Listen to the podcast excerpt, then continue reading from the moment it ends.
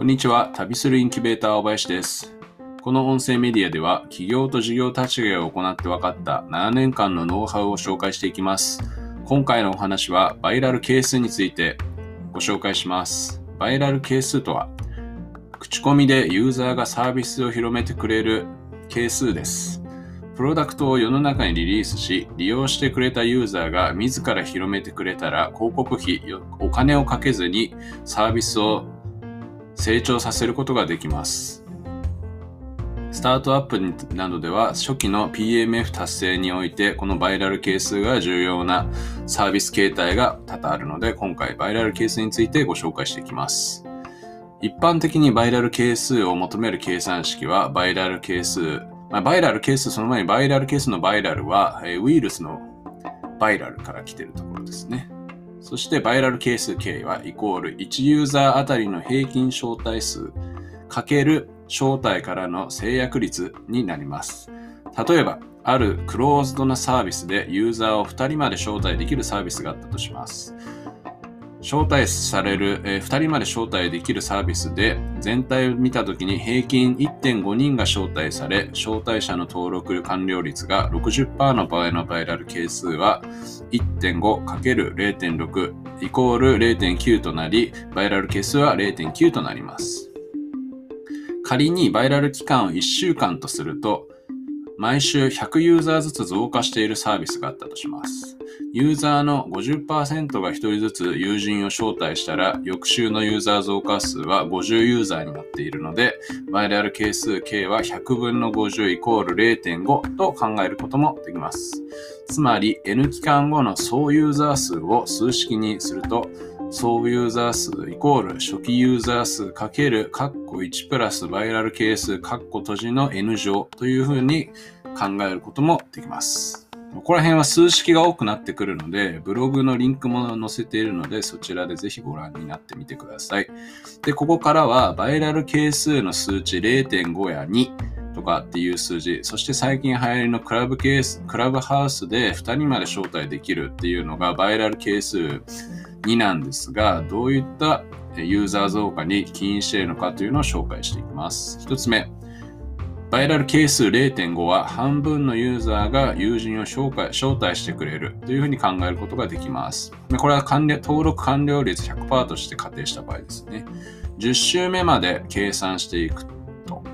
えーここちょっとスプレッドシートがブログに載っているので、ちょっと音声ではなかなか伝わらないんですが、100ユーザーずつ毎週登録してくれるサービスがあります。そして翌週半分のユーザーが自動的に招待してくれるサービスです。100人いた人が翌週50人招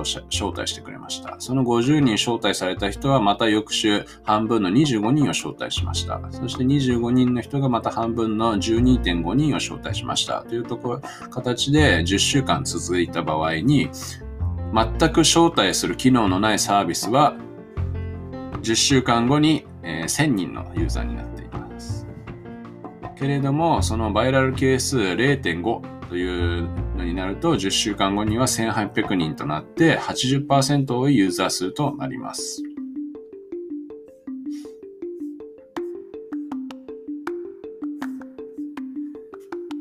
週あたりの総ユーザー数は、えーバイラル係数0だと10週目に1000人。えーバイラル係数0.5だと1800人、バイラル係数 K1 だと5500人というところで、招待数、バイラル係数1で10週目に5500人まで成長するということがわかります。バイラル係数0から0.51で毎週ユーザー層ですね、100ユーザーずつ増えると10週目のユーザー層は、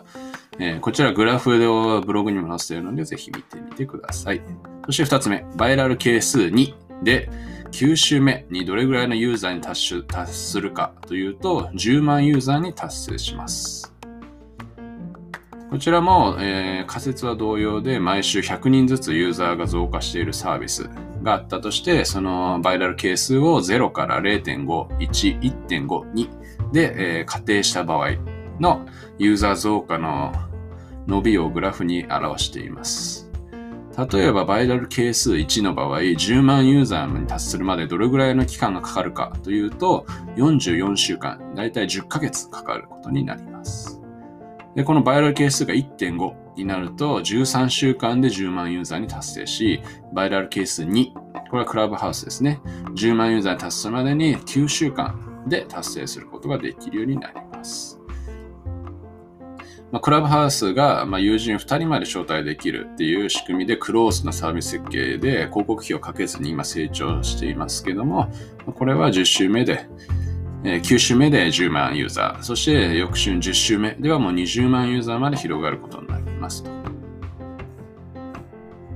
最後にこのバイラル係数っていうのはま数値をいじったり初期ユーザーの数をいじって遊べるものなのでスプレッドシートをブログに貼ってあるのでどなたでも見て遊べるようにしてあるのでぜひ触ってみてください。それでは今日はここまでです。それでは。